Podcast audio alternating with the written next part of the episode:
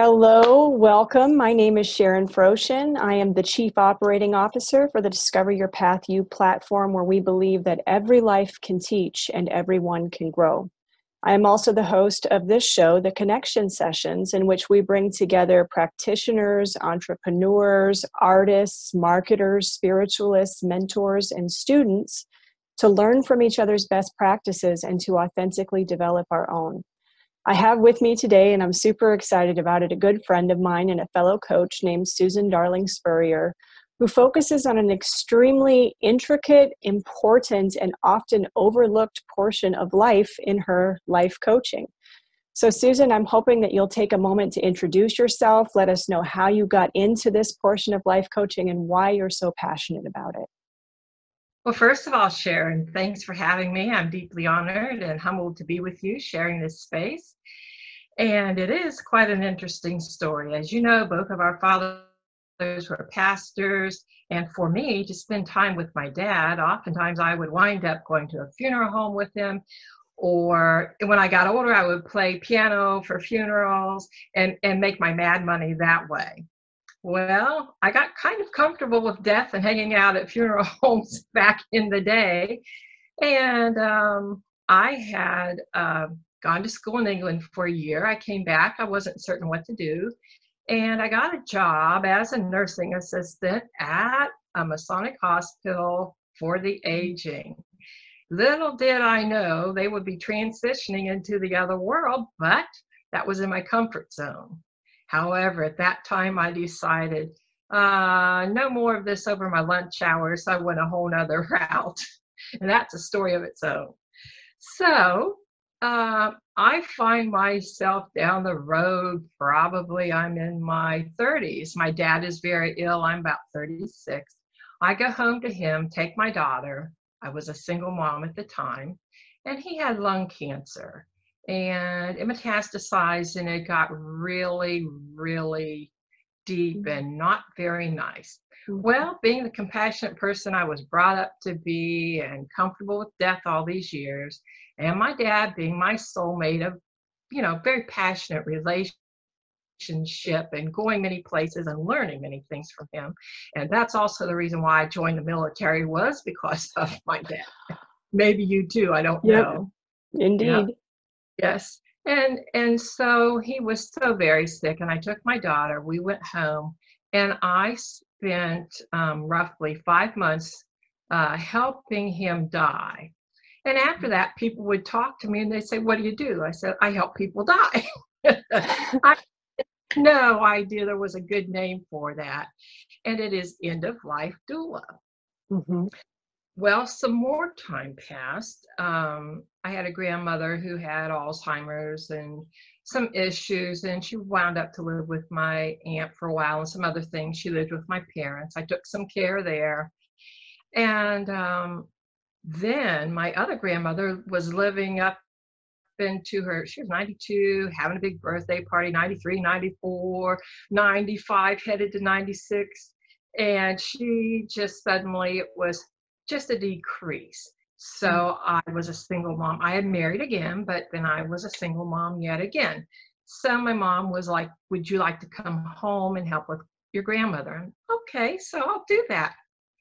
I got there, and that was another five month journey. Mm. And I would sit in the La-Z-Boy at night and be with her. And before she passed, oh, three or four weeks, she said, You ought to do this. You know compassion, you understand mercy. You take time with somebody, you honor them. And I took that to heart. And um, there was another divorce, some more things. Life got in the road. My daughter got married. I got married. And end of life has just been this overwhelming passion well, I mm. got into coaching and mentoring basically to help hurting women because being a single mom, a divorced person, yes. ex military, homeless person, can I identify? And I see hurt in women's eyes, and somehow they feel comfortable. So I focused on that for a good while. Mm. But then recently, I found more information on end of life care, and mm-hmm. it is death doula sitting and spending time with the family, with the friends. Actually, they don't call it coaching, but that is exactly what happens. Mm. You have the education, it's a non medical uh, professional person that goes in, assesses the needs, interviews the family and or friends as well as the person that's transitioning that will be going uh, on into the next world. And you develop a care plan for the, the patient the family and friends and it's one of support. And um, oftentimes at that point hospice will be involved. Mm. so i'd love to know from you how is it that you are able to take a portion of life being the end of our life, which makes it an important portion of it because there has to be a beginning and an end. How is it that you take something that so many other coaches spend all of their time giving their energy towards our clients not having to focus on and not having to deal with and not having to be afraid of? How is it that you so seamlessly and easily help people focus on that? Well, first I would say I'm a rebel. Now I'm a cause. And I think it's really sad that people get shunted into nursing homes. Um, family members don't want them. Oftentimes, these people have not made plans. Mm. Uh, they don't have their advanced directives done. So, if we can educate to get the advanced directive, directives done, have information out there, sort of start a revolution about this and equalize it to bringing people in the world with style and class and parties and really celebrating, then why can we not start this process? Hey, I'm 64, so you know I'm I have some plans how I want to be treated at the end and what's going on. But why can we not start this in the here and now, and I firmly believe we can. And I've helped um, a lot of aging people with their medical plans, their medical care. I get involved with that at times. I go to the doctor with people. I make phone calls, um, help them fill out advance directives as the case may be. But when we get further on in, we have choices and we're not informed as a society here. Mm in the United States that we have this option. Mm-hmm. We have an option not to go to the hospital. If we do go to the hospital, we have an option to say, enough, I'm going home. Mm-hmm. If your doctor says you do not qualify for hospice because you're a cancer patient and we're waiting on a cure or have a cure, oh, well, let's just call a hospice and get their doctor involved and see what they have to say. And hospice does not have to be at a facility. Mm-hmm. It can be at home, which is terrific. Indeed. Fiddle bed, the supplies, whatever. You can go and be in your favorite room, have your dogs with you. You can have people bring you the milkshake that you're not getting in the hospital because you are going to be on whatever diet plan they want you to be in. Mm. So you have so many options. And one of the, go ahead. Yes. So I wanted to ask you how do you bring life coaching into being an end of life doula? And how do you bring being an end of life doula into your life coaching? For me, I think it's all intertwined. I can't separate one skill out from another. I know what they are, it's intuitive for me. Mm-hmm. But to realize, to listen to the person with compassion, with that loving kindness attitude, knowing that you're working to develop a relationship, a good working relationship to solve their issues. Mm-hmm. That gives me um, just tremendous satisfaction to know that this person is having a wonderful ending, mm-hmm. that we're able to change something, that it's better, that it is compassion filled. And um, you know it it's um dealing with families. They don't know what to think about what's coming next. What will it sound like? What will it look like? Should i stay with my mom? Should i have this forgiveness conversation? Should we do a little ho'oponopono? Should we call the priest? Should we call the pastor? Whatever you know their belief is what do we do? Oh, I don't want to call a funeral home. I'm afraid. A doula is able to do that and to bring in the pieces and the parts and to educate, to sit with a family member, um, a little CBT maybe, a, a little um, NLP, some mindfulness. Meditation is huge. Music in the room, it's calming. Aromatherapy, a salt light that changed the, a salt lamp that changed the ions. It's limitless. That is really spectacular. I I love your passion for making somebody comfortable and for honoring this stage of their life. And if there are any life coaches out there watching right now, what would you counsel them on how to speak to family members who are coming to them to either deal with an impending death of a family member or a death that has already happened in their family? Well, if you're not comfortable with it, I would suggest you text me, get with me. I have resources. And also, there is like a, a training that is available worldwide for free. It's one class, but you will find out what to expect, the mm. three stages of um, act of dying. The person gets their diagnosis and then the next thing is you know a lot of disbelief. But then we have a time frame. This will be the second part where we can do some work oftentimes. And then the actual transition was which is a short time. But by the time the doctor gives a diagnosis you may have six months a year. You may really have just gotten the diagnosis and be launching into the next stage and headed for actual active dying but get with me. There's a free class. It's terrific. Um, there's all kinds of information.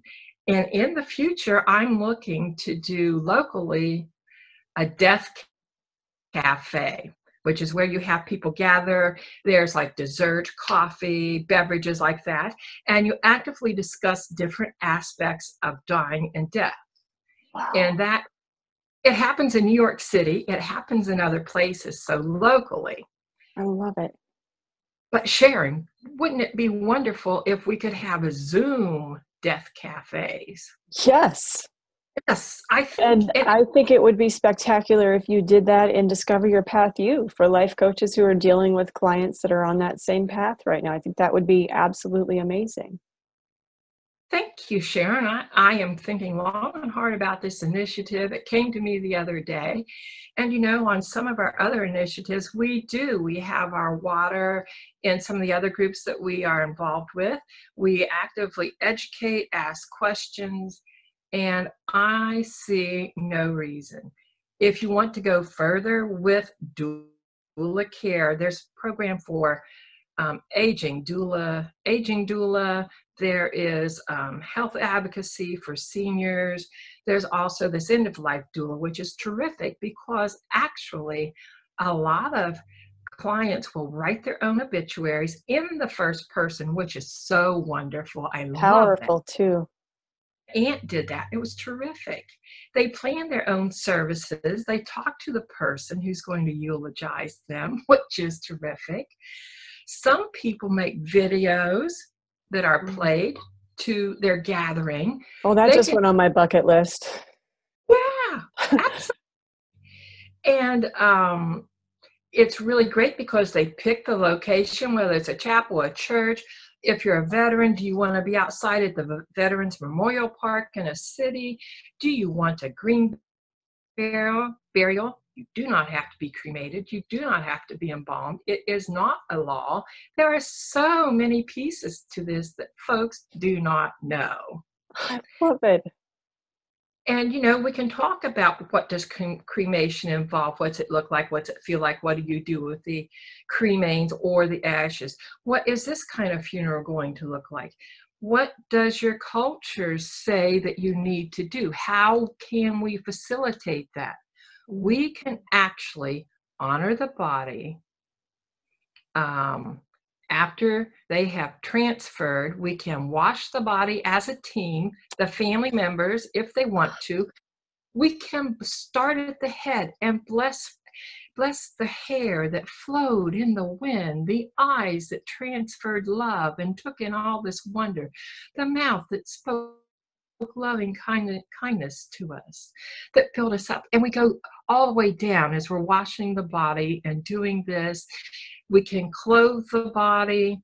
We can do a simple pine box for a green memorial, a green burial, or we can wrap it in a, a cloth. Some of the cloths now are infused with seeds that are for trees and flowers. They're actually buried in the earth as in the old days. So there is such a variety of things. I mean, if you want a party style celebration, that's all in order. You can prepay the caterer, the whole thing, order your flowers. It is just unbelievable. It is open ended and it doesn't have to be crazy expensive. Agree. People, I don't know what you know, but a lot of people talk to me, oh, they think they're going to spend 10, 12,000.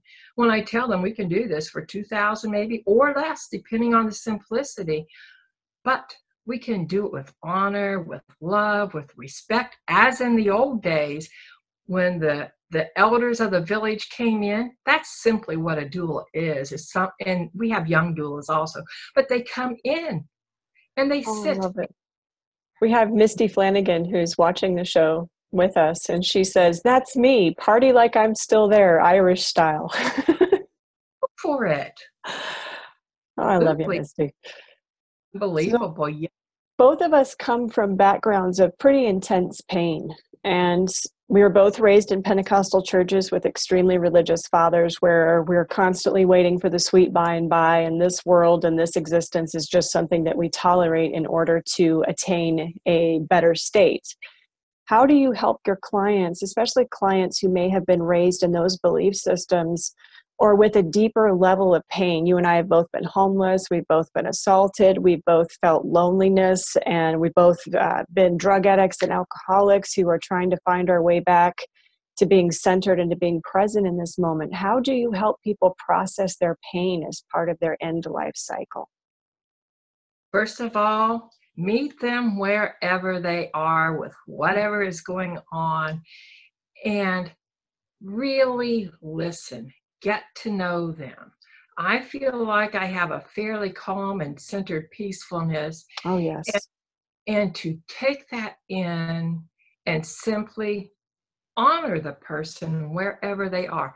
When I was homeless, if somebody had done that, I would have, it would have been different. Right. When I tell me running and hiding, it would have been a different story.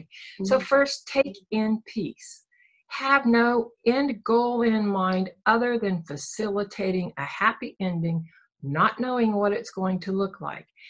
If it's the religious piece, I want to hear their viewpoints, you know, their upbringing. Let's talk about that. Let's put it out. Let's get it on the table. Let's find out where the fear is. You know, do you need someone that can counsel you in your belief system? It may or may not be me. But I am a very open minded Christian person that takes into view point, you know, that love is underlying and must be the focus of all that we do, no matter where we are or what is going on, yes. or what the picture looks like, or what it doesn't look like. Really, oftentimes, what it doesn't look like. But, you know, it's never too late, never too late to take your life and change it around. Agreed. I was reading or actually listening to an audiobook by Alan Watts this morning called The Book. And he mm-hmm. was talking about how in our society in the 19th century, the taboo subject was sex. We didn't discuss sex with our children. We didn't give our children the talk. We didn't explain how all of this works. And oh, in the 21st century, the taboo subject is who we truly are as the watcher, as the observer, as that which lives on past this container. And I'd love to know how you help people as they're passing from this container back to the source from which they came, how you help them deal with fear. Because I have no fear of death, I have freedom to live. So Girl, they- I they- love that. Will you say that again? because I have no fear of death, absolutely no fear of death. I have total freedom to live. I mean, absolute, total 100% freedom to live. You just gave me chills. Think about it. It's so true, girl. I know. Yeah, because it's an unknown. In our lives, haven't you, Sharon, and me, Susan, have not we gone out and gotten educated about what we want to know that we're afraid of? Yes. All right. I have a friend that wants to jump. I haven't jumped. But hey, what's going to happen? The worst is I'm going to die and I'm not afraid of it. so the best that can happen, it'll be successful. We'll learn. We'll go, we'll learn, and we'll do. And she's in her 60s. But I have Mhm. a friend that was in her 70 some, she was 70 something last year, a nurse. She went and jumped. That was something else. But most recently, I had a I have a wonderful friend who is my mentor, Miss Gloria. She is 90 years old. She her. She had no faith. Um, she decided she wanted to be a Christian, so she she became a Christian. She hadn't been baptized, so she got a hold of a group of people. Took about a year, and she was recently ba- baptized at a church downtown. Sad story part her family dropped her off, didn't want to sit there and be with it. But I want to tell you the whole church, and there was like a rock and roll band scenario going on. It was lights and drums and the whole thing. And Miss Gloria is all in tune. It was beautiful, and I have no reason why in my mind, I have no reason to think that death cannot be beautiful. It Mhm. is what we make of it. And society does not want to talk about it. No, it does not. Our chief spiritual officer, Andrea Hendren, is now watching with us, and she says that's very Buddhist. Free to live because you are no longer afraid. You are wonderful, Susan. Oh, thank you, Andrea. I love to work with Andrea, and I'm She's looking forward to more. Oh, she is. Um, it may sound Buddhist, but I think it's a tenet of many belief systems. Yes. because we're taught this, this, and this about death. But when you are free and do not have that fear, and if you happen to be Christian and you look in the Bible, and if you have Christian friends and you're not a Christian, um, the Bible has in it 365 times words about not fearing. Do not fear, fear not. One for each day of the year. So that is telling us something, as are other belief systems hey, what is this deal going on about fear? So for me, dealing with fear, and you're part of the reason I'm successful in dealing with fear, um, you know, the fear of this or that or the other thing, and you having coached me and talked to me about various things. Um, so, what is it? What is fear? You break it down, you look at it. It's usually false evidence appear, appearing real, and that's the case in death. It is false evidence appealing real. We listen to stories that people want to tell us about what goes on with the body, Mhm. um, what goes on at the funeral home or the mortuary, how everybody's going to cry and be sad, and we're going to miss somebody. But turn it around. We honor somebody, we help them come through it, we have a better celebration. And sad to say, not all relationships are mended. A person may want forgiveness. The member of their family or friend will not forgive them. But as you and I know, that person does not have to be present for us to actually exercise the art of forgiveness. And I do call it an art because actually, in belief systems, it is taught forgive people, go to them and ask them for forgiveness. Well, if you're reading in scripture and other holy materials and secular material, um, it's not often explained the art, the how to.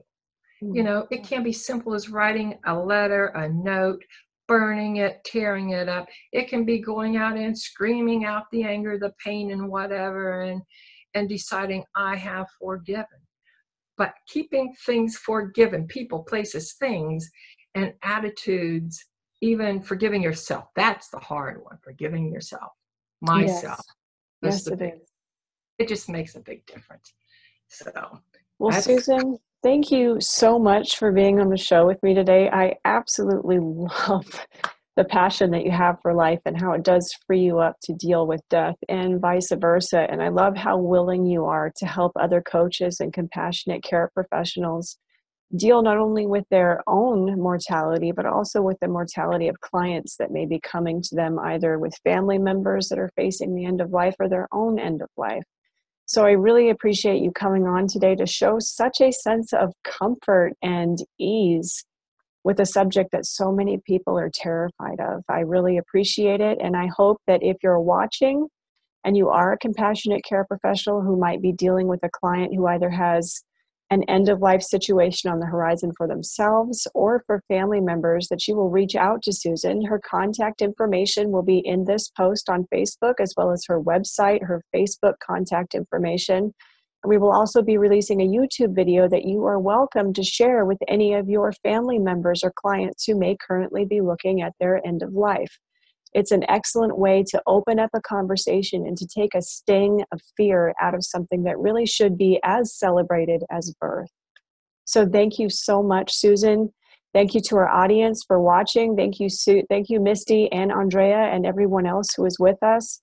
We appreciate you being here with us. And as always, we will see you next week. Bye bye.